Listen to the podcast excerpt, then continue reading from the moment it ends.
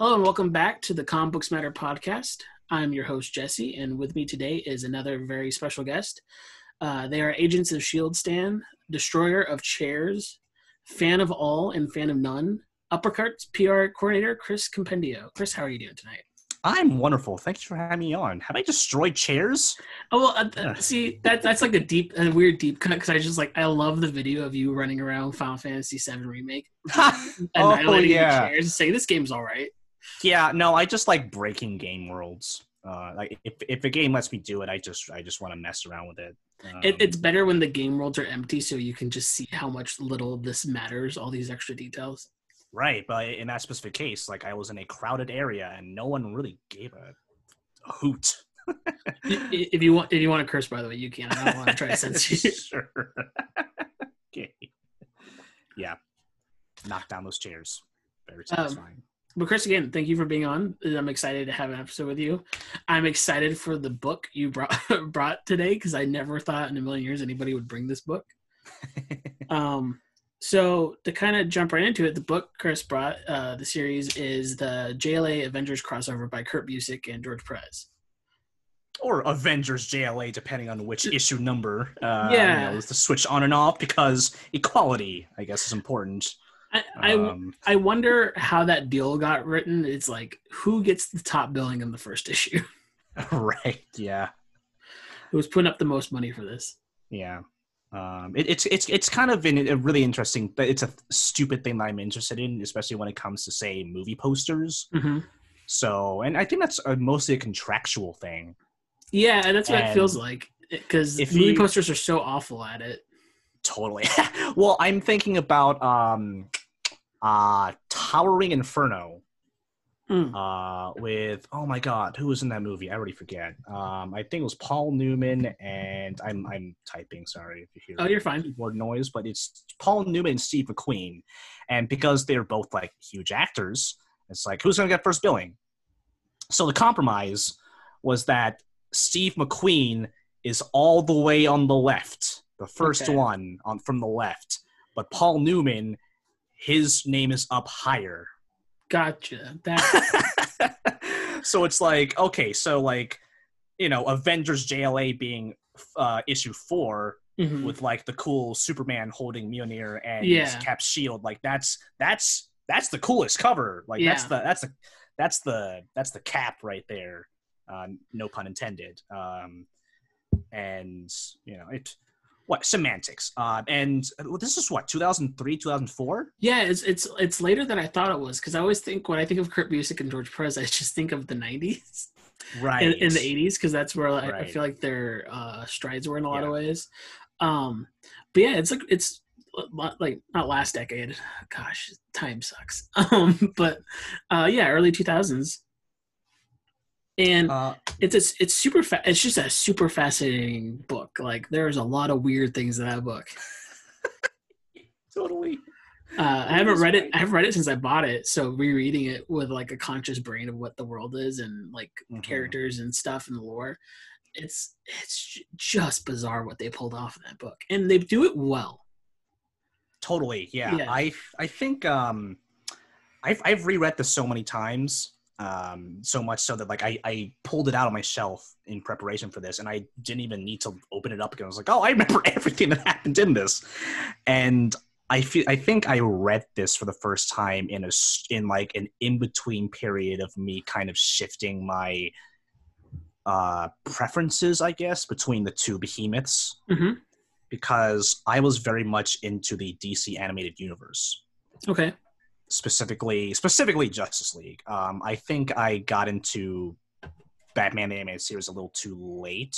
yeah Um, so I think I think I'm to Batman Beyond and Static Shock first, and then Justice League was just kind of my thing.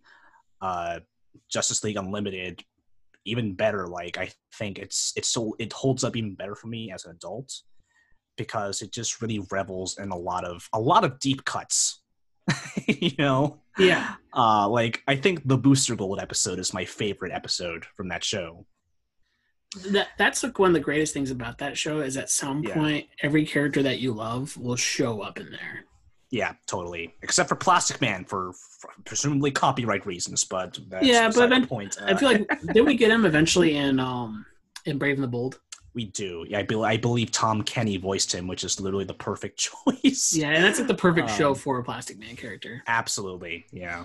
What- Um, What's super fascinating about the crossover um is the teams that were on it too. Because it was Mhm. like the Grant Morrison JLA at the time, and then the Avengers. I don't know really the team, like who was writing the Avengers at the time, but mhm. George Perez and um, Kurt Busiek were the ones who wrote the Re- Avengers reboot when all the heroes came back. Right. and that was like a huge run for them when that happened. So it's cool that they got that creative team together too. Yeah, I am totally depending on you for context, by the way, because. Oh, yeah. Yeah, yeah, that's fine. Um, but my question is, how did you first? How did you get into comics in this way? But then, how did you find this book in particular? I barely remember, but I'm pretty sure that I just found this at like a. Um, I think I found issue two first. I believe I found. I don't know if it was in a shop or at a convention, but um, this was like early high school, so this was like early 2010s. Mm-hmm. um, and I hadn't really gotten into that many comic books. I think the ones that I had, uh, my dad had um, the Death of Superman. Yeah, I think that was like the first story that I that I read because he just had it, and that was like his favorite one. Um, what a, what a book to be the first book you get exposed. right? Isn't that Like- that's crazy? Every page is a two page spread, all drawn Mhm. by Dan Jurgens. Uh, Molt Superman. Yeah, It's, um, it's a crazy book. totally. And then I, I I I don't remember if I bought it or if my dad bought it, but I I had a little book. It had like a number of assorted stories, but it was uh, JLA Strength in Numbers, and it was just like more like a collection of different stories. Uh, so th- like, it was like it was when the name JLA came. yeah, yeah. Um, there was like this. There was part of that was like part of an arc where Superman was like fucking Chrome, which I didn't know the context of that at the time. was was that the um was that like the blue the light like Yes. yeah yeah Yes. he got split Yeah. in two because the sun went out Right. Yeah. Um, yeah. uh, Prometheus was a villain in one of those oh stories. yeah that's yeah, that's a great Yeah. villain yeah Yeah. Um, he was. Yeah, Prometheus shows up in JLA Avengers really briefly, and he gets his ass handed to him by Cap. which is good Um, because I mean honestly Prometheus is like a great villain but also the worst villain Oh, sir. Yeah. No, he he did some pretty fucked up stuff. But to be fair, he was pretty fucked up too. Yeah. Like he had like he had like a fucking like um fucking Bonnie and Clyde parents. yeah Um, watch them yeah Yeah. fucking It's- wild. it's it's like Breaking Bad Batman but also Batman Oh, sure, can't control his emotions fully Yeah. Um, so this was kind of I don't think I was fully into the MCU yet. Mhm. Um, if I got this like 2009 ish, like I might have like liked Iron Man, and I don't think I had seen Thor or Cap yet. okay Um, so this was kind of new to me, and like, and it's weird because like I start again. I started with issue 2 Mhm. so like it begins with them fighting. um, and to me, it was uh, naive. Me was interested in the power level comparison. yeah So you know when you look at like the the big old spread, when you look at the cover, it's like who's fighting each other. Like Thor and Superman are fighting. Hercules and Wonder Woman are fighting. Cap's fighting Batman.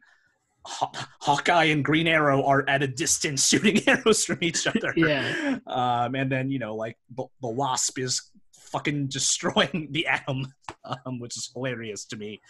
Um, and then after that, once I started to get a better hold of these characters, like actually, I think this miniseries was my introduction to Vision. Mm. Um, I did not way. know who Vision was before this.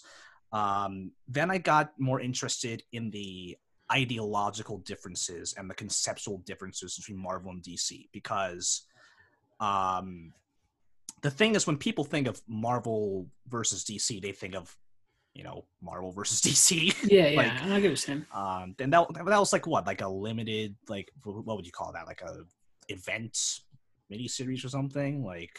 Yeah, I don't know how many issues the main series was, but everybody talked about the, the spin-offs and stuff.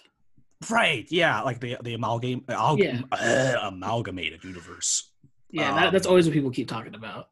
Right, yeah, and but like the the core Marvel versus DC is just like uh fans voting on who would win in a fight. hmm Um and it, it was like didn't like I feel like Wolverine beat Lobo or something ridiculous like that and like other Hon- stupid things and Yeah, honestly, I don't know much about the f- voting thing, but that wouldn't surprise me just because of how terrible of a character Lobo is in a lot of ways. yeah, yeah, I mean, he, he's he's a great design.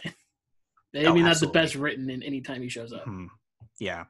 Um, and then yeah, I I have some amal- uh, amalgam stuff. Like I have um, uh, the Amazonian. Well, I forget what her name is, but she's like the combination of uh, Storm and Wonder Woman. Yeah, don't don't they kind of? I think they just call her Amazon Warrior, which is uh, Probably yeah, great name. yeah, it's Um, great. Ten out of ten. Yeah. Good job. Uh, I got I got X Patrol, which is X Men and Doom Patrol, um, and I think I have a Dark Claw issue lying around Hmm. somewhere, which is Batman and Wolverine. Yeah, Um, and uh, I I know of some other ones like I think I think Doctor Strange Fate is one of them, which is a great name actually. yeah.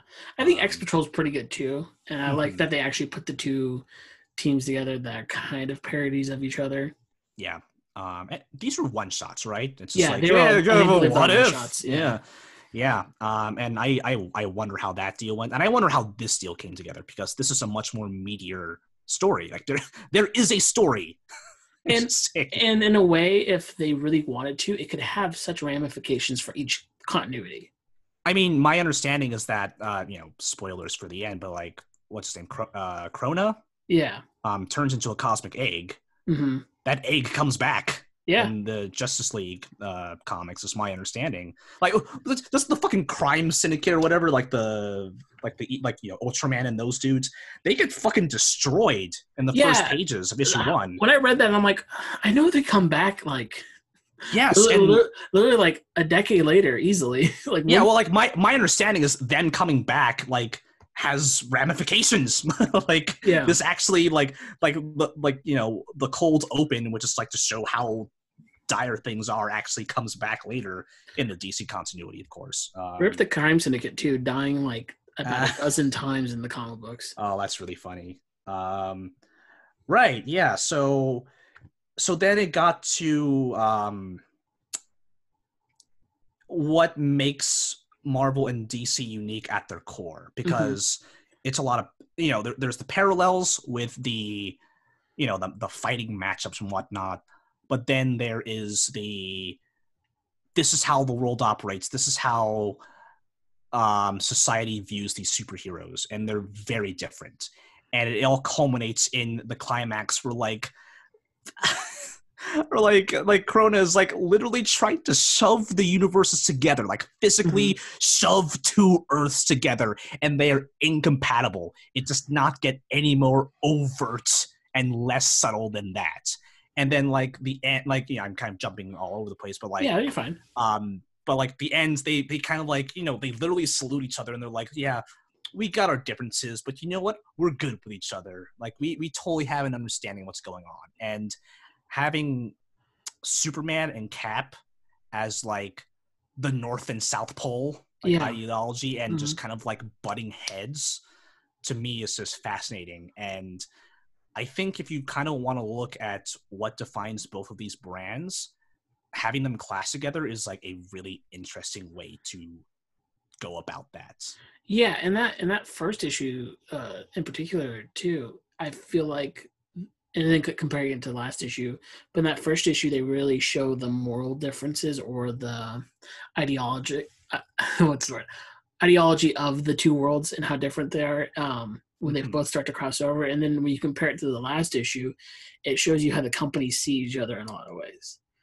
Because Yeah, I guess so. Yeah. because a lot of people always talk about how Marvel and DC hate each other and they're always trying to compete, which I find it fascinating that people put personalities to companies, but that's a whole other. I'm sure the I'm sure the executives hate each other. they might, but I, I I remember though there was that when DC moved from the New York based to Burbank based in California, there was a whole thing where Marvel wrote them an open letter saying we're gonna miss you. Um, I think they Mhm. had like a going away party for DC, like because there there are two companies that at one point were definitely hating each other Like there's a whole backstory that we could get into there. But in the modern age, I think they're very much on equal footing with each other and they respect each other. hmm But yeah, I love I love the first issue so much for the what it's trying to say about each world. And I don't remember who said it, but I've stolen this from them. It's, but I'm not going to credit them. Uh, not credit them. I'm not going to credit myself with it because I've read it somewhere. sure, sure, sure. Um, but the whole idea is that the Marvel characters are people you can relate to, even if they are superpower. They are people who grew up in your neighborhoods, right? Yeah. They grew up on those streets.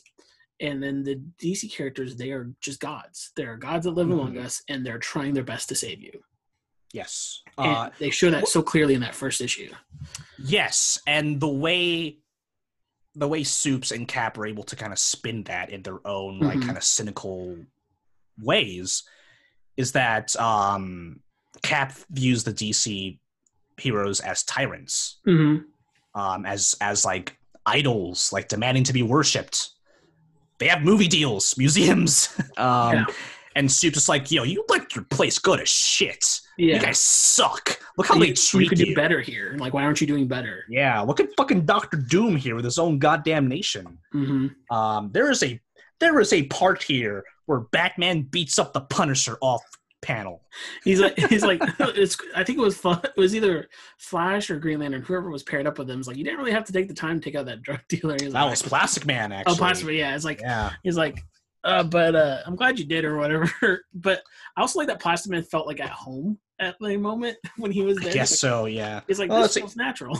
He says drug dealers never could stand them, even back when I was a crook. And then like he's like, "Well, better get back." And he turns around, and Batman's beating the shit out of Frank Castle. Yeah, And he, he later says, um, "Do you follow the plan, or do you spend 20 minutes beating up some loon in Kevlar to save some drug dealers?"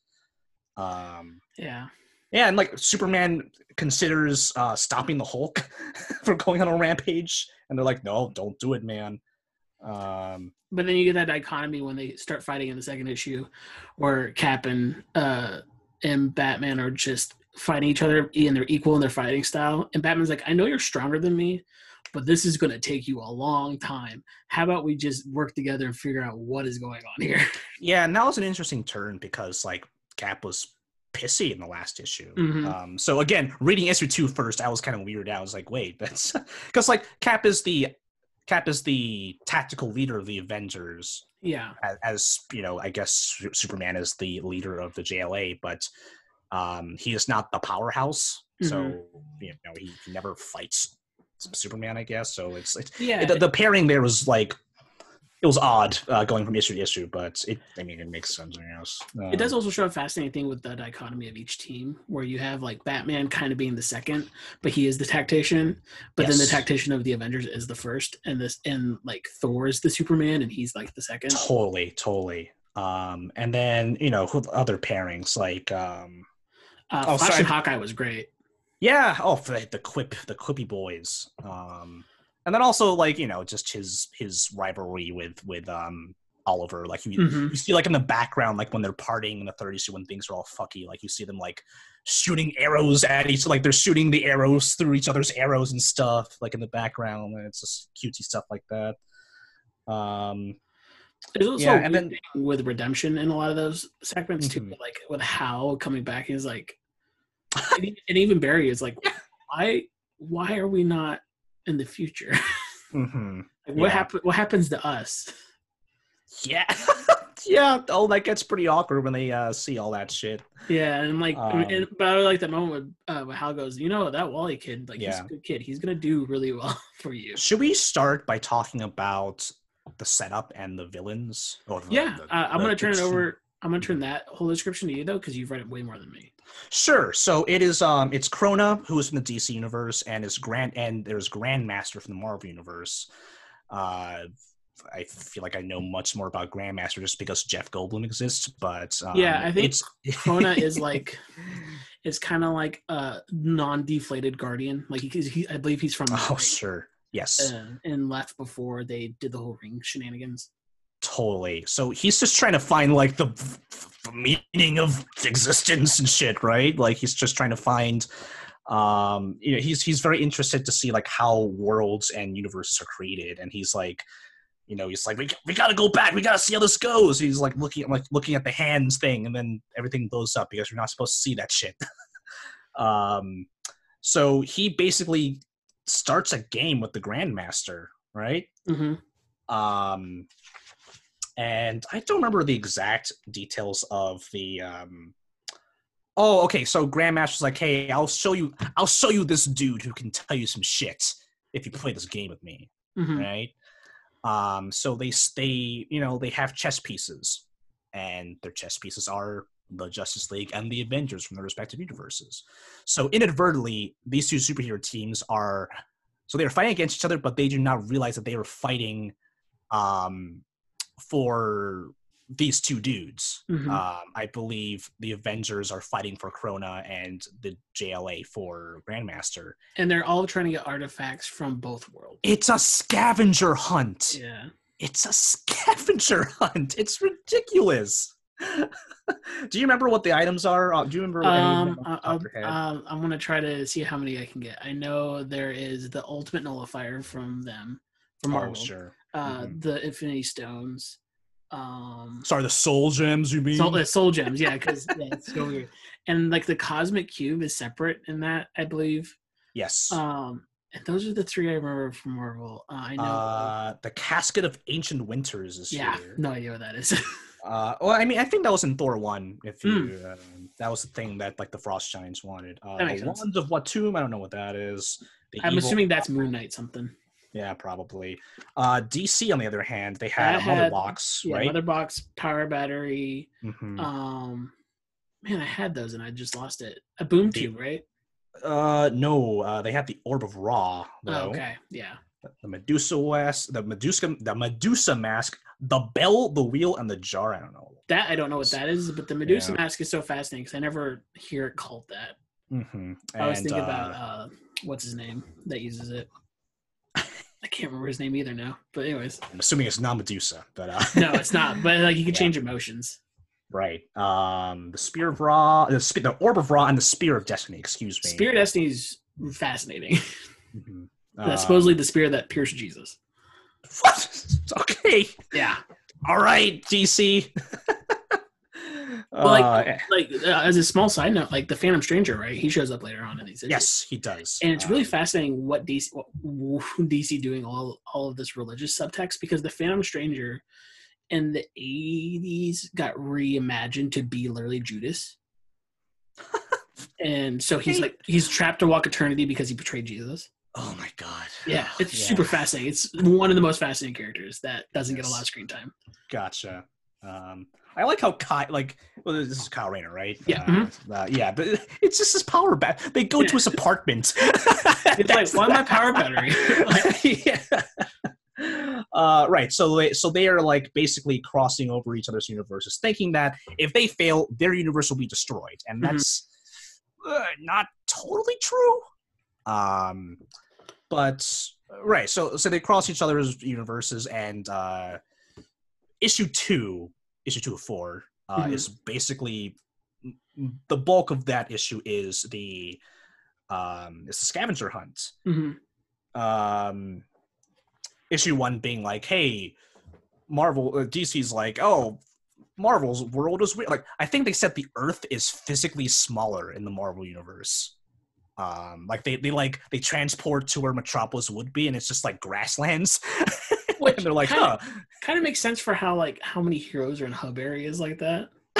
right yeah it's literally called central city for god's sakes um right so so and then, then there's a lot more of that like they go to like um do they go to asgard in here or I yes thought they they, go went to Asgard and Okay. Wonder Woman fights Marvel Hercules. Yeah, my favorite line in that too is like, "Are you the Hercules that kill uh that killed uh is Uh, it the Hippolyta? spoiler of Hippolyta. Yeah, and he and he goes, um, yes, basically, I would not use those words myself, but I did have the honor of, and then he gets punched. yeah.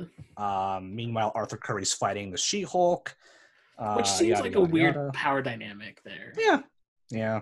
Um, also, okay, so Pietro Quicksilver Yeah, um is like trying to figure out like he- um trying to figure out the speed force because Mhm. that's obviously not a thing in the in uh marvel and uh Wanda, Scarlet Witch, her chaos magic is going fucking nuts in Yeah. the DC universe. Um, I don't remember if that was explained.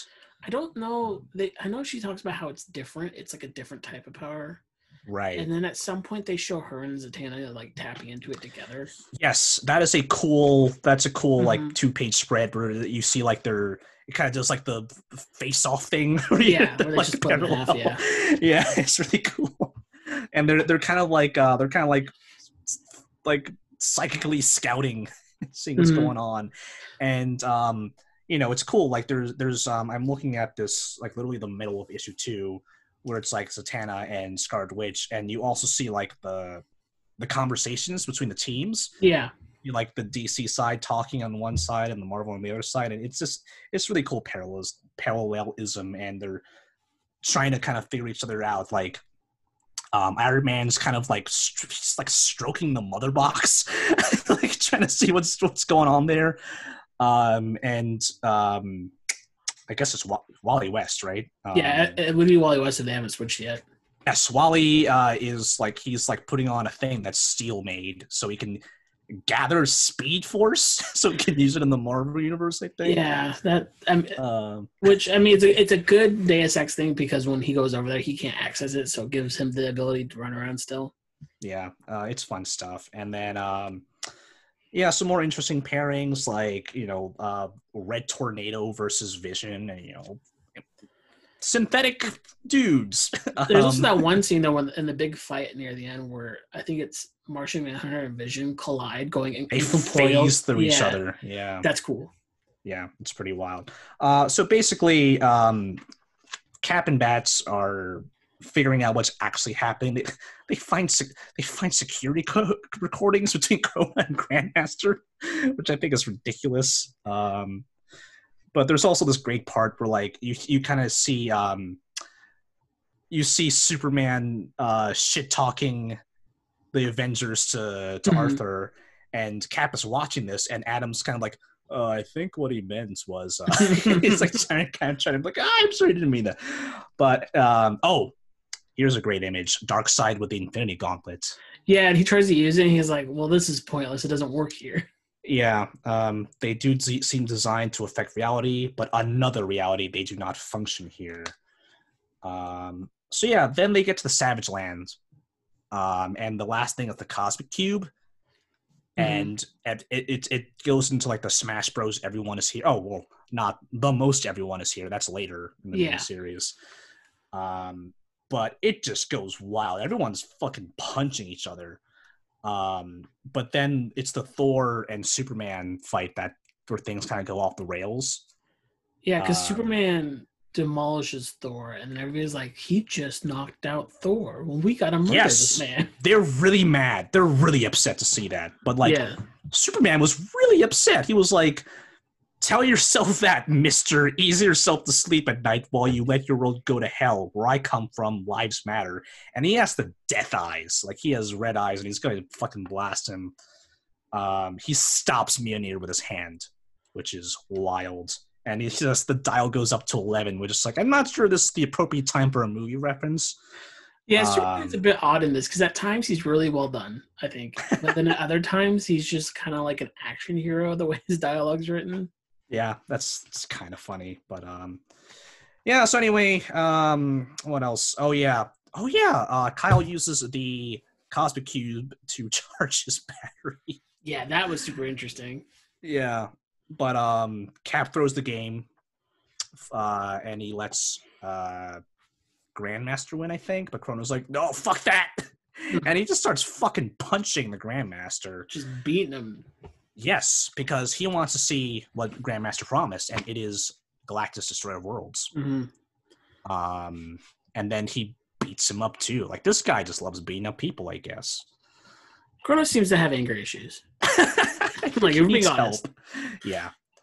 Um, so what did you think of issue three when things just kind of like Yeah, so there's there's good parts in issue three and four, but at the same time, it feels really messy. Mhm, And I don't I don't know if Kirby's just ever talked about this, but he talked about it in his Avengers run, where basically he's like, "This is the only chance I might ever have to write the Avengers, so I'm gonna write all the characters I want." And it ended up kind of burning him in the end because he wrote too many characters. Right. And That's I funny. and I wonder if the same issue happened here because George Perez also has a thing where he's like, "I want to draw every character in the universe." And Yeah. I, and I think those Yeah. end scenes really become that when they're like, when when eventually they figure out what's going on with Krona's and stuff after he tries to merge the worlds and try to erase their memories, uh, which is super fascinating. Right. Uh, they just go to war with every villain. Yeah, yeah. Um, the the cover of that cover is gorgeous. is it's dense. It's dense, It but I would love to have that on a big old poster. Yeah. Um, it's it's it's, it's insane. Like, I, Jesus, I didn't even notice that Oracle's avatar is just floating there, hmm uh, right next to Giant Man. what? Okay. Um, and there there are some people who are the, they're like not everyone can fly, so I just noticed that there are like a lot of people who are just being transferred by Mhm. different Green Lanterns, which I think is really funny. My Uh, favorite thing too is like how random some of the characters' appearances will be. Like all of a sudden, the Fantastic Four are there because they needed a plot point, and so like, oh, we can plug the Fantastic Four into this plot point. Oh yeah, that's true. Yeah. Um, Um, also, and- Plastic Man is is in different places because he's stretchy. Yeah, and there's that weird beginning part. I think in issue four when it opens up with Spider-Man. I'm like, is this the only time we've ever seen Spider-Man in all four of these issues? Yeah, I don't even think he has dialogue, but yeah. Yeah, he's just Um, saving someone randomly. Yeah. Um. So let's kind of. I kind of want to scroll through the. Um. Uh. Just I'm kind of scrolling through issue three and just seeing like where the weird crossovers are. Like for example, Mm-hmm. I think um Black Canary and Hawkeye are a thing. Yeah, that's like that was the Um, part that threw me off because like when I was reading, it, I'm like, hmm, this doesn't make any sense. yeah. and, and then there's like I think there's um Doctor Doom's in the source wall. Yes. Yeah. I didn't know what. super fascinating. I didn't know what was going on there. That was. That yeah, Was, especially like if you have no idea what the source wall is. I That don't know alone what the source wall is. basically. I, I'm I'm probably gonna butcher what the actual definition of it is, oh sure. but it's basically like a seal of the DC universe to make sure the universe doesn't collapse in on itself. And it's a bunch of like old gods that basically when they die they Oh, just become wow. part of the source wall. Or they or they'll capture like really bad villains and put them in there too. You, you gotta have your source wall. Yeah, like in Um, the in the news, just like they destroyed the source wall and bad things Mhm. happen. so so let's let's give some context. So issue three, um, so issue two ended with Krona fucking destroying um Galactus, and Grandmaster's like, hey, I'm gonna use these artifacts uh, as like my my nuclear deterrent.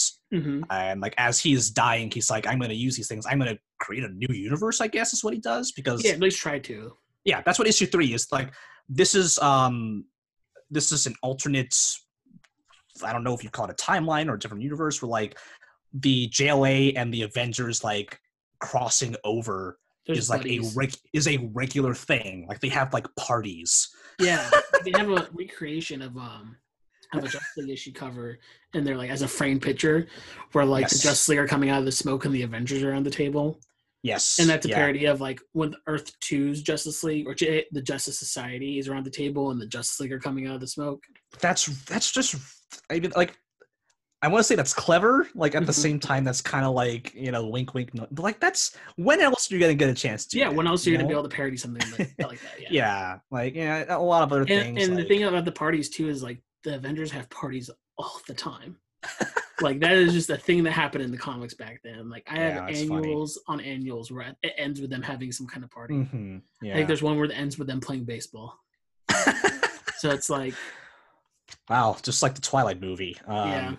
yeah. so it, it's super fast. And but I, what I love too is like they did it in the first issue a bit, but my favorite thing is when they show them fighting each other's battles in a weird way.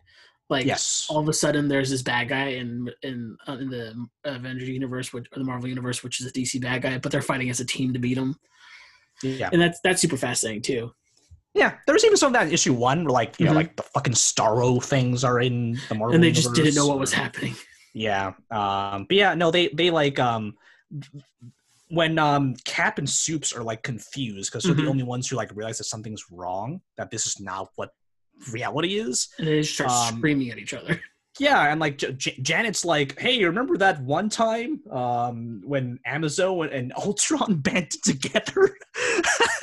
we had to switch worlds to beat them, or like, let's see, the Grim Reaper and the Key had the Serpent Crown, or Kang and the Lord of Time. like, it's it's it's it's it's wild. Um, and yeah, they they get into an argument, and then this is where things start to get confusing for me. Mhm. It's like when when Cap and Soups realize what's going on and they like fight each other, that breaks the universe.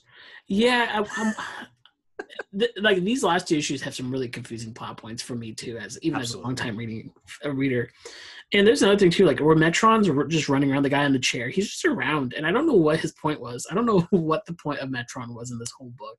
I don't know. He seems comfy on that chair, just observing. I always thought Yeah. that was his thing. I, well, that's kind of. Yeah, he's just he's kind of like the Watcher, where he just knows everything. Yeah, Um, the Watcher also in this miniseries. and doesn't say hanging outside. He's hanging outside the watchtower. He's on the moon, looking through the windows of the watchtower, and I and think and Green Oliver Queen's like, well, I don't like that dude. yeah, I think there's one point where the, in the first issue because he shows up in the first issue too, Mhm. and, and I think it's Green Lantern's like, "Are you just not going to say anything? Like, we, who are you?" right. Um, but yeah, like I think it's a thing where they become the realization that they are like they're not right, nothing's right there. That's where the worlds start not combining anymore because now people are like they can't mesh. So I think that's what's cracking it is that fight because they realize something's wrong. Right, and then it kind of um it kind of bleeds into the rest of the world, into Mhm. the rest of the worlds rather, where like things are either snowy or on fire. Um, Mhm, there's mhm. like people the the civilians are being displaced. Yeah. Like there is a there's a cab driver who's from the DC universe. He is stuck in the Marvel universe. He's this this Middle Eastern man from a fictional country in the DC universe, and he see, he goes through and is like, "Hey, I know you. These people said that my my country doesn't exist." Um, so a lot of fuckery going on. And yeah, when that and that it happens, like don't don't they like all basically get knocked out and they wake up in that mess and they're like, what is happening? Pretty much, and then they have um, you know, Krona's face shows up. Yeah. like like fucking Zordon or something like that. Um, and and his spaceship uh, isn't his spaceship just Galactus body? oh yeah, I think that's a little later, but yeah, oh yeah, but yeah. they Superman and Iron Man go up for reconnaissance because like th- th- there's like this divide between the two worlds, and they they see what's happening, and it's a two page spread of giant hands pushing the Marvel and DC Earths together. Yeah. It is ridiculous. There is there is a moon, and then there's a second moon that's broken. Mm-hmm. Mm-hmm. it's ridiculous. And then Tony says it's not possible, can't be seeing this. And Superman just goes, and I think this dialogue is crazy. He says, You're not seeing this, not literally. It's our minds trying to comprehend, to process what we're witnessing in a way we can grasp. But the thing is, the funny thing about that line is like spoil, like future spoilers. But at Mhm. the end of the last book, when they're like, "What are we gonna do about our world?" and the Spectre just shows up and he's like, "Yeah, let me s- fix." yeah, let me just. I, I Like, got, I well, got my own was- giant hands. that was real because the Spectre's real. We know he's real. yeah, insane. Yeah. absolutely crazy. Yeah. So then they all shoot laser beams, and then it explodes again, and then I don't know. Then they're back at Avengers of Mansion, and Jarvis is like, "Oh man, the house is blown up, uh, but it's okay. We're all good. So let's all." Oh yeah, Phantom Stranger's here, and then they. He's basically like, "I know where." I think he's like, "I know where the Grandmaster is. Let's go talk to him." Jesus, what a Deus Ex Machina. I Yeah, mean, that, that's Phantom Stranger's character in a lot of ways. Though, it's like, I know the answer here. totally. Um, I love this image of the the DC and Marvel Earths are like um Venn diagrams, and Krona is like stuck in between them like Yeah. a baby. He's like, isn't he like laughing? Uh, I don't know why you'd find that funny, but yeah, Yeah, sure. he's, Um, he's like, haha, my world. yeah. So Grandmaster is giant. Yeah, He's a big huge. boy. Um, and he's they're like, and he's he's he's quite ugly at this point. Oh yeah, absolutely. He's no Jeff Goldblum. Yeah, Um, so it's like, okay, so you can save both your worlds, but here's but here are the worlds. Here, here is the sequence of events you're going to restore if you succeed. And then it's just yeah, like, it's a weird thing where they combined it and Mm-hmm. rewrote history because of it.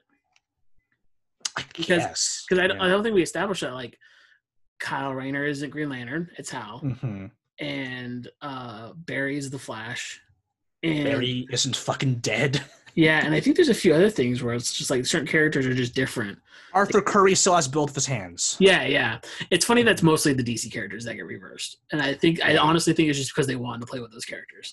Uh, apparently Hank Pym is not a wife beater.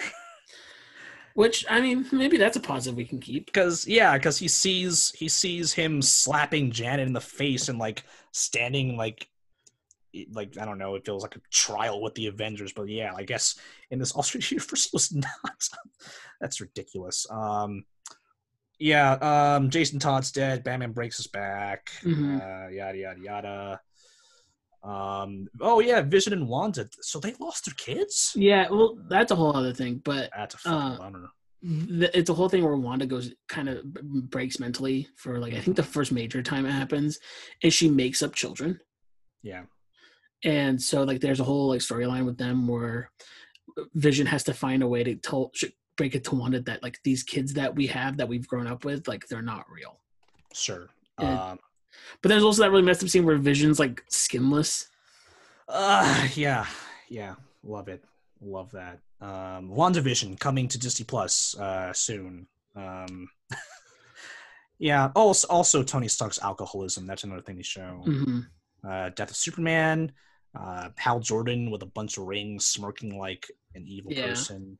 Um, i think they show i I think uh, if they don't show it they talk about it very passing mhm. to save the universe Yeah. So everyone's pretty gung ho. Is like, okay, this looks bad, but we have to like restore and like Mhm. stabilize everything. Uh, the only one who does not look psyched is Wanda. yeah i mean it's fair she had Yeah. mental breaks because of it that is sure. So then issue four is like, hey, we're, we're finally teaming up. We're, we're gonna do the thing. We're gonna we're gonna fly to Krona and I don't know, beat the shit out of him. Um, meanwhile, all the B-listers are on the ground saving people, like Spider-Man and Daredevil, and um, the Teen Titans are there. Mhm. Um, I can't I can't tell if that's Static Shock or Black Lightning, but it's probably black Uh, lightning i don't know if they would put static shock in the comics yet Yeah, that's that's probably true. Um, yeah, so you know, the, it's a lot, a lot of talky talk. Uh, Vision gets mad because it's like, "I want my kids." Mhm. Um, they calm down, and then they make a ship, which is like powered by like the Speed Force and Thor's hammer. which i Uh, mean why not Yeah, and then you know, it's a lot of talk, talk, talk, and Cap, Cap, he's like, "Okay, I'm gonna." Fucking force meditate from the ship, and you lead the troops. Soups. Here's my shield um, which is cool. Yeah. it's nice, I guess. which which builds to a very cool scene Absolutely. Um, right. So they get to Krona's um, ship or island or hideout or whatever, and it is Galactus's corpse. Um, and oh shit! Wait, are these are these henchmen? Are they AIM people? Oh yeah, that- that's the henchmen from every universe. It seems like there's AIM. I think there, there's Hydra in there. There's uh, there's Parademons. Um, Parademons. oh man! So yeah. all the cannon fodder. yeah, all the cannon fodder, all the all the B-list villains, every all the rogues gallery that you don't care about. That's pretty funny. Uh, yeah, so then it's just a ground assault, right? Mhm. It's just the core teams doing a ground assault. Superman, Wonder Woman, Batman, and Green Lantern yell "Avengers Assemble." Which is pretty cool. Yeah, I guess kind of cheesy. I guess it is. I mean, they don't have a Justice League slogan, so Yeah, it's true. Yeah. Um, Justice League. yeah. okay, so then some fuckery starts going on because like Yeah. there's like reality ripples Mhm, mhm. And that's just right that's just the excuse right just to get everyone on the roster just to make a, an appearance Yeah, I think that's what it is, and at the same time to re put like Barry and Hal in their places. Well, maybe Yeah. not Barry, but mostly Hal, because that like Spectre comes in later, and that's like that's important. But, yeah yeah but yeah, but it Um, was it is super fascinating to see like them basically breaking reality as they're doing this too, and Yeah. to get more characters in. hmm um yeah cap yells J'onn update the newcomers feed a status board direct into their minds like, yeah i guess you could do that which Yeah. is cool um Intrusive Thoughts by Martian Manhunter. jesus yeah so it's it's this is just at this point it's just the ultimate showdown of ultimate destiny Mhm. and it's just like cameos like oh here's here's batroc here's per- batroc fighting batman here's prometheus fighting cap yada yada yada. Like the the suits are changing, hmm so like Superman does have that weird like Mhm. electric blue thing that I was talking about. He has a mullet at one point. hmm Um, a, a lot of very cutesy references, I guess is what you would call them. Yeah, a little like deep cuts for fans. Totally. Um, yeah, Hal turns into Kyle. um, Which my favorite thing though is Kyle remembers what happened, so he's like, "Why am I here?" And he's still blue. yeah, yeah. Oh, yeah, yeah. It's like no time passed. Yeah, yeah. Even Cap's shield changes while it's in yeah. It, it changes into like the futuristic shield that he gets. Yeah, yeah. Um, so yeah, it's it's just it's it's nonsense. It's absolute. It's just It's just yeah, it's it's just uh, Rise of Rise of Skywalker. It's Yeah. all that's it. sure, but then they see um they see uh who is it? Eternity and Kismet. hmm Um, I forget which one's from which universe. Um, hmm. I think Kismet is DC, maybe. I don't know, I actually don't know. But they're like the two like entities who kind of um I don't know, they're they're like the like the universal avatar, the representative. The yeah, yeah. is from. Marvel, and I believe Kismet's from DC.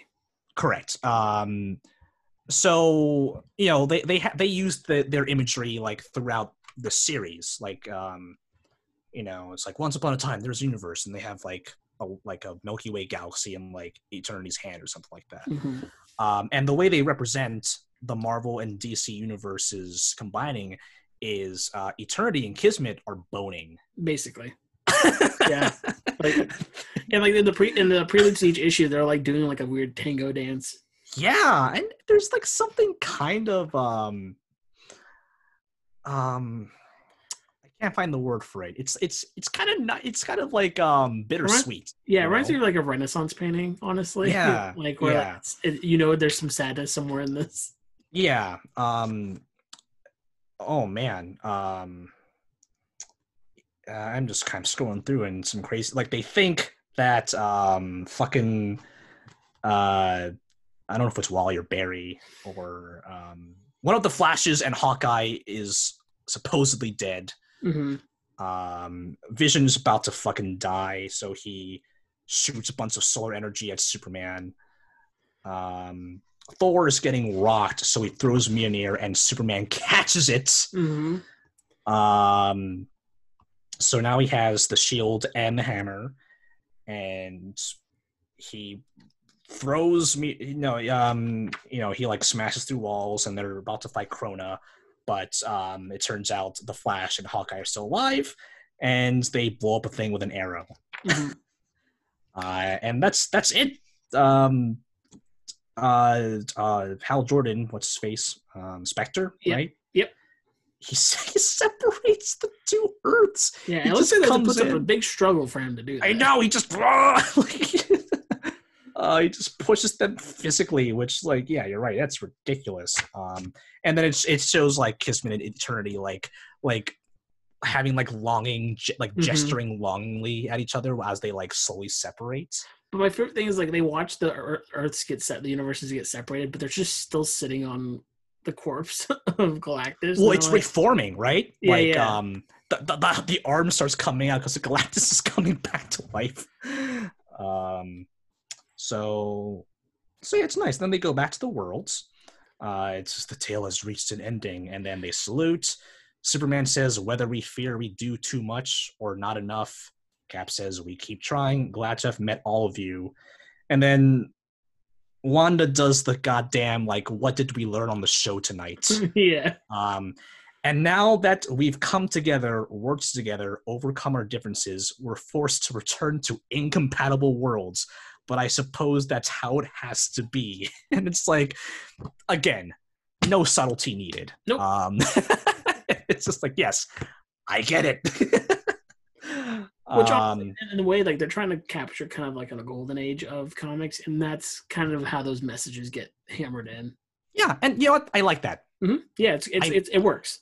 I'm making fun of it, but I like it. hmm um like yes these are why these are two distinct universes this is what these are the flaws and the strengths they both have and this is why if they were to actually merge, this would never work out. That would be Yep. a goddamn mess. Um, and then Grandmaster's alive, and Krona's an egg, which comes back later to something I've never read. So fuck if I know what happens to him. Um, Jelly Adventures. There, there's a good line after they separate the worlds where Soup try to got, tries to go pick up the hammer again, and basically Thor's like, "Okay, okay, buddy, don't get a big head." My dad, my dad put a spell on it that your Yeah. greatest time of need, you could pick it up. And so, like, it's kind of like taking back any kind of idea that Superman was worthy enough to hold the hammer, which I think is kind of silly. it's really funny. yeah, yeah. I And then, and then like I think Grandmaster says until like next time or something like that to like allude that this could happen again.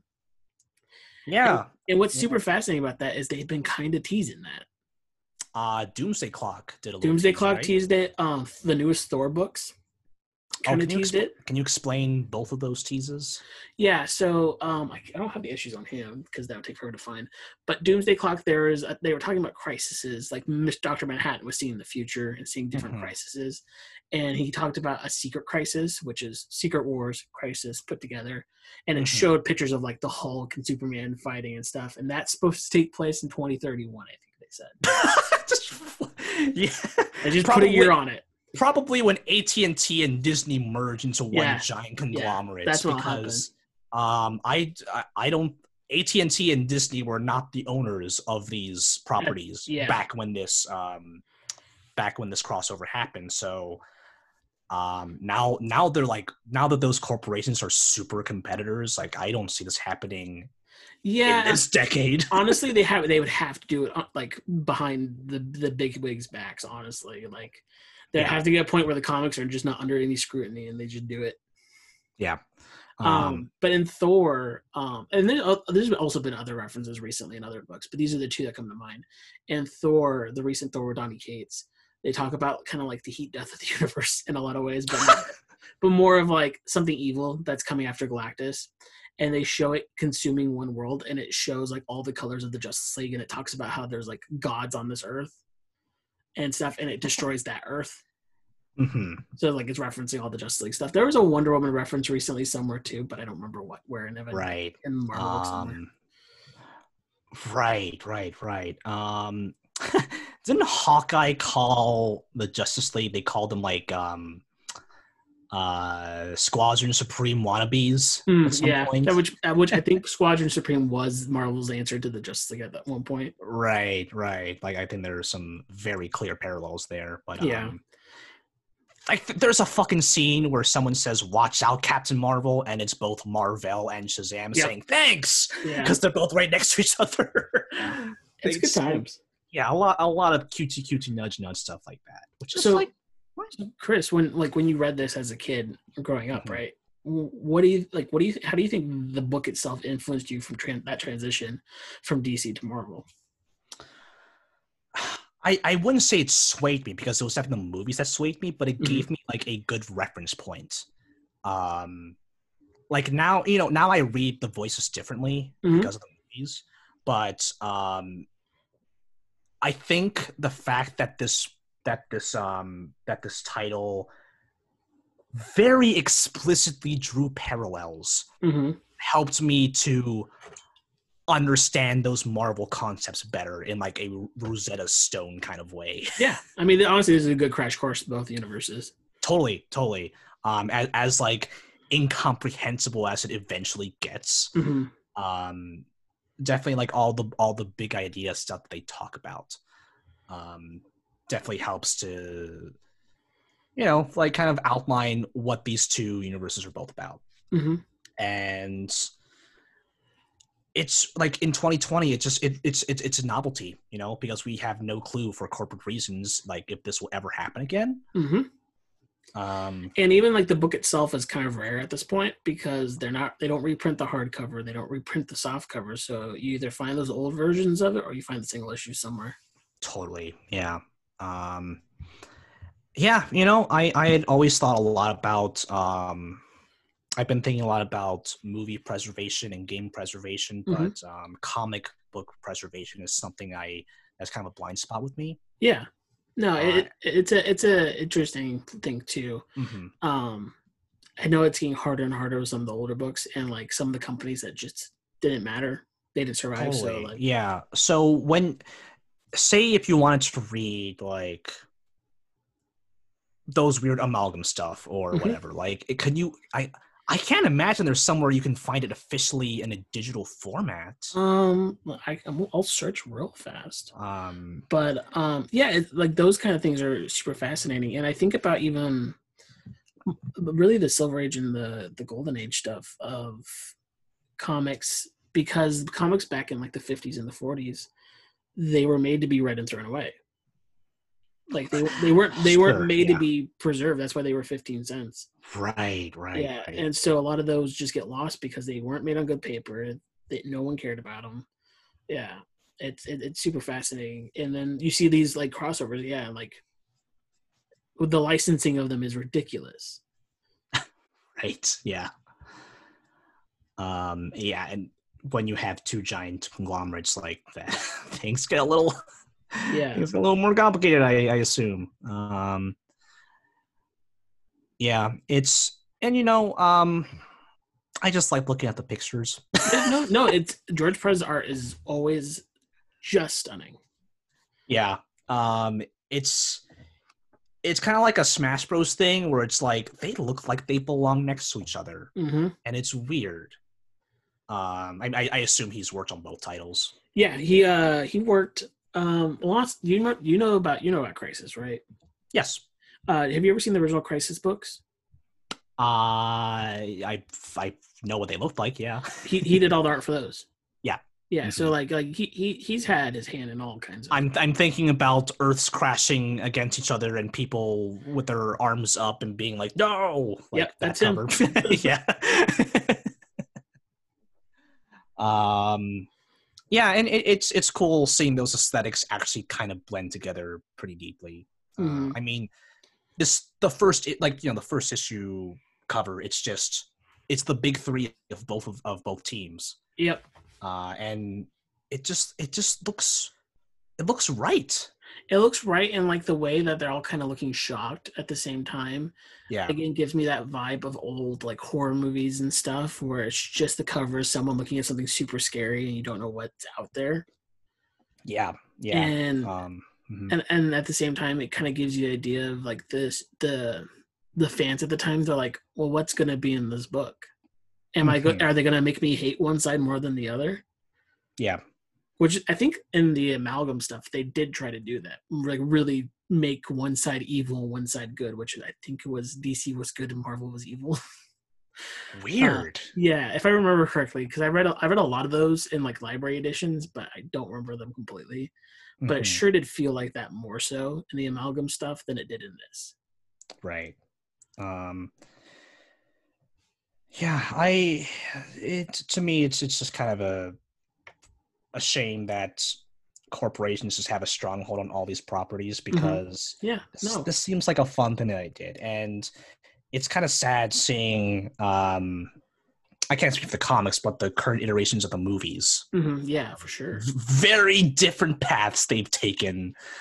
Um, uh, I was rewatching Justice League, the sorry Joss just uh, League as the fans call it. sorry for your loss Um, yeah, uh, and I, I'm actually in the because I have uh, I have HBO Max, which is now available on most devices. Um, uh, Batman v Superman, mm-hmm. and I remember remember when Batman v Superman was supposed to come out the same day as Captain America: Civil War. yeah and what's super fascinating about that uh, like I, I is i like one movie more than the other and um it's not the marvel one But- Weird. it- but, again at the same time it, there's nostalgia built into it there's stuff Uh-huh. that i wanted to see in both that i saw in one and didn't see in the other but again it's but it's easy i could easily say that civil war is a better movie but it's like what did i enjoy more that's a whole different other story and sure. And i think they both try to tackle the same issue surprisingly but both handled them poorly and i th- and i do think civil war handles it better than uh, batman versus superman Mhm. because there's mis- there's real big mischaracterizations in parts of Batman versus Superman. they both Batman and Superman are assholes in that movie. Yep, yep. That's my And- review of Batman v Superman. And then at some point in the third act, they finally figure out that hey, guess what? These aren't our characters. yeah, um, it's a real heel turn from Yeah. there, and and it's interesting. They, they both tackle similar beats. Like they both have like you know issues of there's there's a flashpoint like the first the DC one being Metropolis getting leveled and Mhm, mhm. Marvel being uh, uh, Sokovia, and then uh, issues of accountability, and then there's a terrorist attack on the U.S. Capitol and in the United Nations, and then revelation. Uh, uh, there's a big battle, and then there's a revelation about parents that's. Um, yeah, it, it becomes it becomes a thing. It becomes a really interesting dichotomy though of what they're asking, what the what the question they're asking is, yeah, and Batman vs Superman go again. This shows like the really the difference between the two universes though in a lot of ways. Batman vs Superman ends up asking what is what is what is God in a lot of ways, right? And, and it will. Jesse, it will not stop asking that question. Lex Yeah. Luthor will not shut the fuck up. yeah, and and the symbolism in the end, like everything, it's all about Mhm. religious a religionist symbol I'm, running out of words symbolism in batman vs superman but then you get to civil war and it's about family and it's about friendship and again shows marvel is more connected to the human problems in the world It's a lot more grounded. yeah it's, they're both they're they're both exemplifying what each universe is about Mhm. but they just do it in so weird ways Yeah, and uh, you know, part parts of that is because I I would assume that the movies have much more corporate meddling. oh yeah 100% Um, Justice League is the most comically like um corporate meddled movie I've ever read about. That and Suicide Uh, Squad, man, are just like the most fascinating things about. Oh, we need to backtrack. yeah, yeah, yeah, and like uh, hearing about like Justice League, where it's like, oh, we we gotta like um.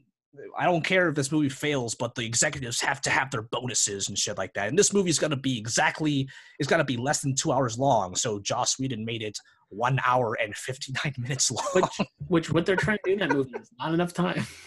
Absolutely not. Um, and I'm sure Disney has their own problems, but like I feel like Feige is Kevin Feige of Marvel Studios. He's is just proven a himself. better. He's, he's just a better figurehead. He is a Mm-hmm. he is more of a visionary than. Um, I don't know if Geoff Johns is still the dude for their movies. I but, think uh, he's might have stepped down at this point, doubt- but even even then, like, Yeah. after after when you hit Avengers, Feige proved like he can do this, mhm. And like there was there's always been some of that some of that undercurrent stuff about directorial meddling in a lot of ways like as we saw we saw with ant-man and as we now we're seeing with doctor strange too.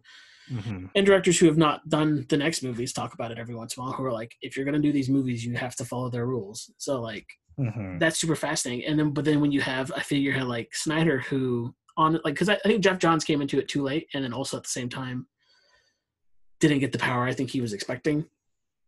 Um Yeah, there, Yeah. there snyder was really running that that show at that point. And when you have a director running the show all your movies start to feel the same. I mean people complain about that with the mcu but that i think that's a different thing. Mhm. um and at- and at the same time like all the stories feel exactly the same. And i think that becomes an issue in a lot of ways. Yeah.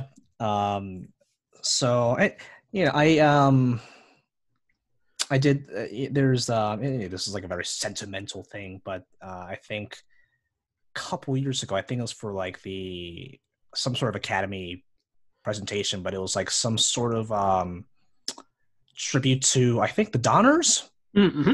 uh, maybe like Richard Donner and Lauren Shuler Donner. Um, Mhm. And they had Kevin Feige and Geoff Johns like Yeah. Give speeches and they like I mean, a photo op with each other. the the donner cut of superman 2 wouldn't exist without geoff johns Mhm. like that's a huge yeah, thing. and like and Lau- Lauren Donner was like the Kevin Feige of the X Men films. Yeah. So like Kevin Feige like learned a lot of ropes from her. Mhm. Um, along with like being you know Kevin Feige is a Marvel fan. He knows all this. He knows his shit. I, yeah, I think they're very Um, similar in a lot of ways. I think um, there's a lot of debate. I've, I've been around a lot of discourse uh, around Johns lately, which has been interesting. Um, I saw. Geoff Johns at uh, New York Comic Con 2018. That dude has big arms. That dude, he's he's kind of swole. um, but he's passionate. Like and like, uh, the, and there's good criticism about his stuff. Don't get me wrong. Um, but like he's he is passionate about the characters he works on, Mhm. and that definitely bleeds through. Um, if he pulls the right things out of those characters, that's debatable. That's 100 percent debatable. Um, Mhm. some people say he made Green Lantern way too much a cop, which is fine. I get that. But at the same time, I, that Green Lantern's the one I mostly grew up with next to the Kyle Rayner stuff. So like, Sure. Yeah. there's a weird dichotomy there. So it's super Yeah. fascinating. Um, but I think him and Feige though come with the same kind of passion to the characters. I want them to do a panel. I I would love that. I want them to talk for two hours Just about the characters. dif- about characters, about the fundamental differences, and because I'm like a, a total slut for logistics and Mhm, mhm. corporate nonsense, like I want them to talk about like, yeah, this, I mean they probably can't, Yeah, I mean, but have- who knows? you know, because the CEOs of Disney and AT and T respectively, uh, you know, probably wouldn't like it, but I I need them. I want them to talk shop. You know, Comic panels, weirder things have happened. yeah, cause like you know, I'm sure if it took Disney and Sony like forever to like come up with Spider-Man deals, I don't think they'll ever be a cinematic. Like it took them forever to put Batman and Superman together. Oh yeah, it's definitely Um, gonna it's gonna be like 30 years from now when they've run out of ideas. Wasn't like the quote from Quesada, uh, like, um, "Oh yeah, we'll make six, we'll make the uh, mainstream and the Ultimate Universes crossover when we run out of ideas." Yeah, And they did Spider-Man. And, and Uh, like I think they talked about how they have plans till like 2030 at this point, and I'm like, I don't know how you have those plans. Is that why they did the 2031 estimates? Maybe. Um, I what yeah. What would you like to see from a future DC Marvel crossover considering the current landscapes of both universes? And that's the thing. Like they're they're deeply different in a lot of ways, even though they have the same core ideas Mhm. um, that that this book has. Their characters are so so far different. Yeah. Um, I think overall, Marvel has a way more diverse cast of characters into their daily comics, but that makes Marvel feel way more bloated in a lot of ways. I mean, if you look about like books putting out too, right? Not b- before what's happened in the, right now in the industry, they were they were the market share of the books, but they were still barely making the profits. Mhm. So like, yeah, Marvel's definitely bloated in a lot of its characters, but they're willing to expand their roster. Well, on the other hand, DC's like, we expand our roster, those characters die. Uh, not die like li- literally, even though sometimes they do, but like die off in their books because no one's buying them. So like they're way more still in- captured into that era Mhm. that this book came out in. So it's super fat. It would be super fascinating to see how them, them try to make those team ups when there's too many characters to team up on one side. Yeah, they. I mean, they. Yeah, they're both pretty bloated at this point. Like, Yeah. it's it's kind of it's it's. Maybe I'm not giving it more of a shot, and I really know what they've been doing in recent years. But to me, it's just inaccessible. Yeah, no. Um, and like they try to be accessible, and then they failed, and then they try again, and then they fail, and then they give up, and now you kind of have to be like, okay, let me ask my nerd friend where it's the best place to start, Yeah. and even then, I might give you five books. right, right. Yeah. So it, it's it's super fascinating. I think comics can be for everybody, no matter who where you're at. You just have to you have to it's kind of like, like when you're trying to dive into like a, a rushing river, right? You have to find that one moment where it's calm enough hmm and then you can dive in and then maybe you can swim upstream and catch up on the stuff you missed and then go into the future. But sometimes just it's just everything's moving way too fast. Yeah, Yeah. I like Uh, that. So Comic books, it's like a river. Yeah, I mean, yeah, in a lot of ways. Um, so I have some questions that I made up for you, and I want to hear your opinions on them. Hit me. Uh, so talking about crossovers, if you could pick two franchises or just two characters, if franchises are too big, what kind of crossover would you want to see? And with with just two either franchises or characters? Christ, uh, like any any, Any, any, but they'll get a comic book one. They won't get a movie or anything. It's just going to be a comic book. Oh man, they already did all those. Like they did fucking they did fucking Doctor Who in the Next Generation in a comic, didn't they? Uh, they might have. I know they did Green Lantern in Next They Gen. and I think totally did. they did like they two. had- They did two of those, and I think they did Planet of the Apes and Star Trek. I don't know which series though. hmm Um, what? That's that's pretty stupid. Uh, um, man, that's that's a really I that's a taller question. Uh, I, that's taller to me than it would have been when I was a kid hmm hmm because I feel like everything's been done already. Like Yeah. Smash Bros exists. That's why I think characters are way important because like franchises definitely crossover, but then you lose some of the character interactions. Right. Yeah. Like, w- listen, once Sonic and Mario are doing Olympic swimming, like, yeah, none, like the, the novelty has just kind of worn off, yeah. and like nothing surprises me anymore. hmm Um, that being said, even though I don't like Arrowverse, I could, I did kind of, I got a little giddy at the Ezra Miller, Grant Gustin scene. That that was weird, but also very fascinating. Yeah, no, I mean, because like it's it's pretty much what I wanted. Mhm. No, just like yeah. to see to see two different incarnations of the same character, like talking to each other about the differences. Yep. And Um, I, I, always- I also love the um the Tyler Holton Superman, and I think that's his last name, and the um Brandon Routh Superman, which is the same canonical Superman from Superman Returns, I believe. yes, It's just super fascinating there. yeah. Um, I cannot think of a good answer, so I'm going to look around my bookshelves and see two things. The first two things: Okay. uh, Die Hard and Thomas the Tank Engine. Okay. That's a fat that would sell. that would sell. I know at least one of my friends who would buy that right now. uh yeah um sir topham hatt uh is the hans gruber of this crossover and He's has always been the over- Hans Gruber of that. he has taken over the station and um thomas is at the wrong place at the wrong time Thomas has to roll his wheels on broken glass. yeah i was literally about to make that same joke i'm glad i'm glad we're on the same page Tom- Thomas has that angry face on. He is like, have a few laughs, get a few drinks. that's really fucking funny Um, the next question is, uh, what what would you? And we kind of already talked talked about this, but what would you want to see more out of the mainstream uh, companies?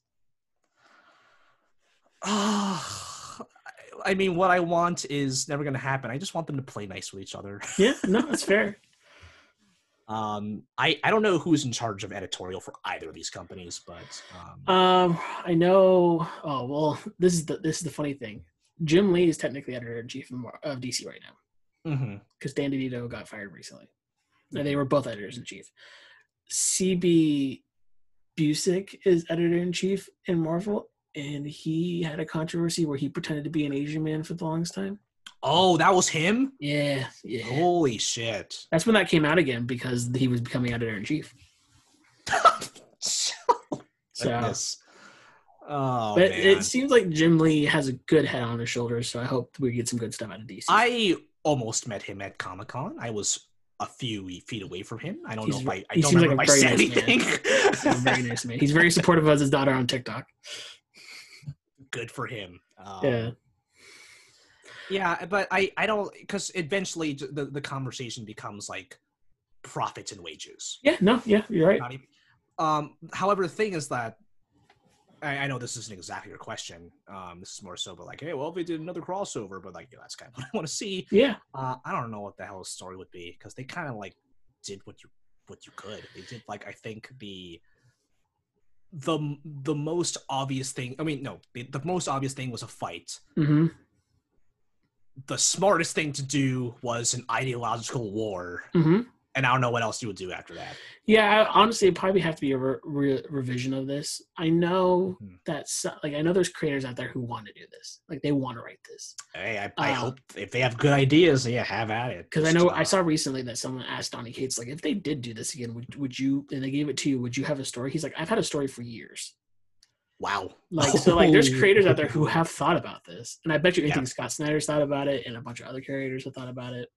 Yeah, that's why I'm not in charge of these because I can't forget. Yeah, I, I mean- I can't. For Yeah. crying out loud, Grant Morrison's had like X Men knockoffs in his books all the time, and like, uh, uh, and like, right.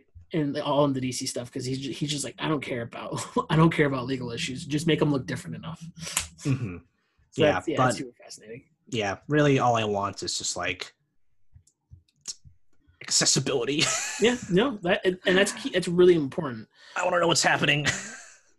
um it's it's hard because like it seems like now they're pushing more and more to original graphic novels but they're not canon and they're like at random ages hmm but i mean people are buying them they're very good sellers so that's cool like people are reading comics but at the same time how do you get people into the modern books Uh, by making them like the movies, apparently. What if we just made Nick Fury black? yeah No, what if Nick Fury had a son who happens to look like Samuel L. Jackson and also lost his eye? yeah that's that's that that also is an issue too because like now you can't have both like you should be able to have both and have them be separate and that, that becomes a whole other thing hmm Um, I do think it is good though that DC should adapt what Marvel does a lot of times. It has recap pages at the beginning of each of their books, Oh, cool. which kind of helps if you're jumping into the middle of an arc, but Yeah. doesn't always help knowing the complete canon of anything. Yeah. Um, Mhm. next question is uh, out of the main characters in all in this miniseries, who were the who was the best team up? I liked the brief period of calm where Cap and Batman were detectiving together. It's super fascinating too. Because Cap, I don't ever see Cap as a detective, but and Mhm. uh, the Winter Soldier stuff, he very much was. Oh, interesting. Yeah. Yeah. Um, yeah, you know, there, there are like little moments like he sees the Robin suit and he's like, wow, you lost a partner. Um, which is funny because both Jason Todd and Bucky Barnes come back to life, but whatever. Um, um, so that, that, I think there's, I think there's like, there's a there's a similar reason why like both of them are my favorite cinematic characters of their respective universes. yeah, Um, so to me, even though it maybe wasn't like the coolest power duel, it was the most satisfying crossover for me. yeah, I agree. That was, that was a very good one. Because Steve Rogers, Bruce ba- Bruce Wayne, very different people. very different but similar morals in a lot of ways Yes, yeah, that was cool. um and last question in one sentence why should people watch agents of shield Let me let me think my about my words really carefully. yeah yeah Uh, and let me. what if it's just a URL to my Paste Magazine uh, uh, piece about why they should do just that? Um,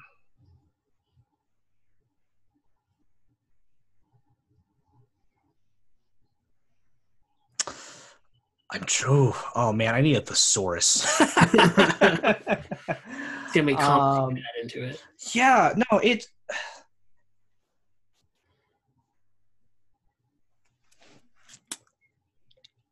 Agents of Shield shows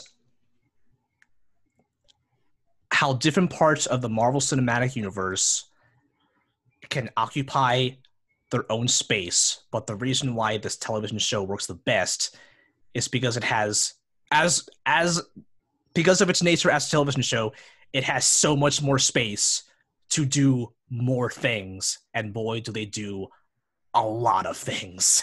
there you go that's that's good. That's good um, God, I I love that show. Um, it just came I- back It did for its final season, and you know what? It's probably the best time. It's it's the perfect time uh, for Shield to come back, and it's the perfect time for Shield to end because um, Marvel Television not a thing anymore. Not really. so, so to have the thing that started it all to also end it is perfect. Yep.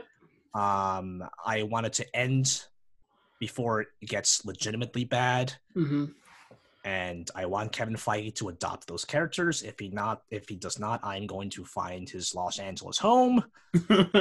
I'm gonna, I don't know, I'm gonna, I'm going to um, kidnap all of his his collection of baseball caps and hold them hostage. I mean, it's fair. That's. I mean, it's the least. It's the least a man can do for you. No man should have that many baseball caps. You're, you're Uh, insane. Well, Chris, again, thank you for being on. This has been a lot of fun. Um, where can people find the stuff that you want to promote and follow you in your uh, thoughts about Agents of Shield and uh, why there should be more crossovers and things? sure. Um, I'm at Compenderizer on Twitter.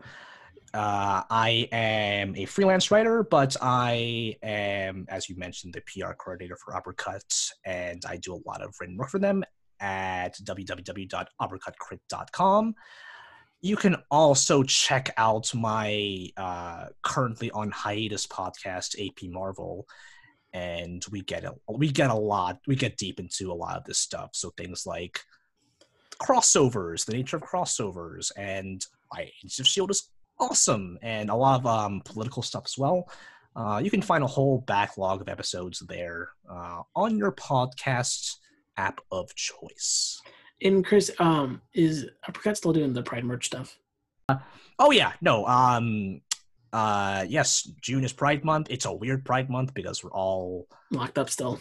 We're all in our underground bunkers, but uh, one just Jessica Cogswell uh, has curated and designed a number of wonderful Pride merchandise. Um, you can find the link on Uppercut. Uh, yeah, and I'll, I'll link it again for this episode. I think I've linked it for the last. Awesome. Yeah. Yeah. Um, um, and last thing I know, like this, I, I do the show to be way positive, but the world is kind of weird and dark.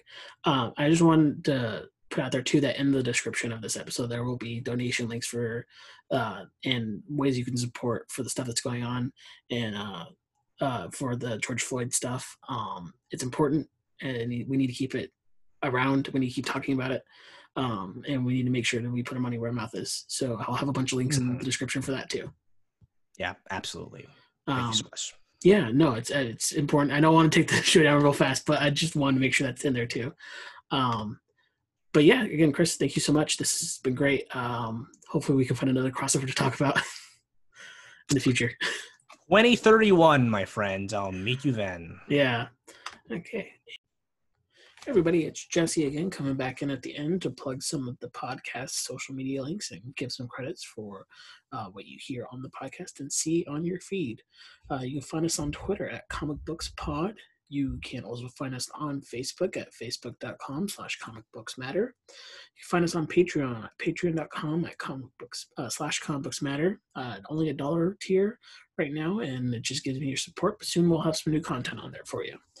Uh, you can reach me by email at comicbooksmatter at gmail.com if you have any questions for guests, if you have any stories about comics that impacted you, or if you want to be a guest on the show.